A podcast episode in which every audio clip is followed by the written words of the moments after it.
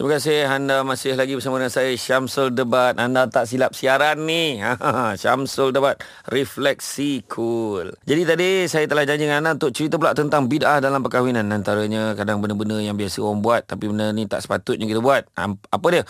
Antaranya meninggalkan solat. Ha, kadang dia bagi alasan. Tak apa, kita sibuk, tak apa. Eh, jangan, jangan, jangan, jangan. Lepas tu bagi alasan dah pakai baju pengantin dan lawa. Payah nak sujud ada keris. Ha, kan? Apunya teruk alasan. Kan? Tanggalkanlah keris tu kejap. Kan? Ha, kemudian bersolek memakai wangi-wangian yang berlebih-lebihan membuka aurat. Ha, macam-macam. Begitu juga kadang mewajibkanlah ada duit dan barang hantaran. Sebenarnya tak wajib pun tu. Kan? Ha, kemudian begitu juga upacara memotong kek. Ha, itu pun tak ada sebenarnya. Ha, kalau nak makan, makan aja. Tapi ada luar upacara memotong kek. Ha, tak payah nak upacara-upacara. Nak potong-potong aja. Kek sampai 8 tingkat yang boleh makan tingkat bawah sekali.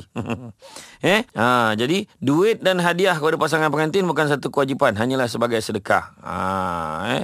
Dan satu lagi, dinasihatkan sebaik-baiknya janganlah meletakkan ayat Quran atau nama Allah dalam kad jemputan kahwin. Bukan apa, kerana kemungkinan kadang-kadang ianya boleh. Kadang-kadang kita tengok bersifat sepah-sepah dibuang-buang di merata tempat. Ha, yang itu kita kena jaga. Ya. Jadi sebagai kesimpulannya kita kena ingat bahawa dalam wanimatul urus ini tujuan kita adakan supaya perkahwinan kita ini diberkati dan kekal hingga ke syurga. Maka janganlah kita cemari majlis wanimatul urus kita ini dengan perkara yang Allah Taala tak redha kerana ia boleh membawa kesan kepada pernikahan itu. Oleh itu pastikan anda teruskan bersama saya dalam refleksi cool di lain masa, di lain ketika.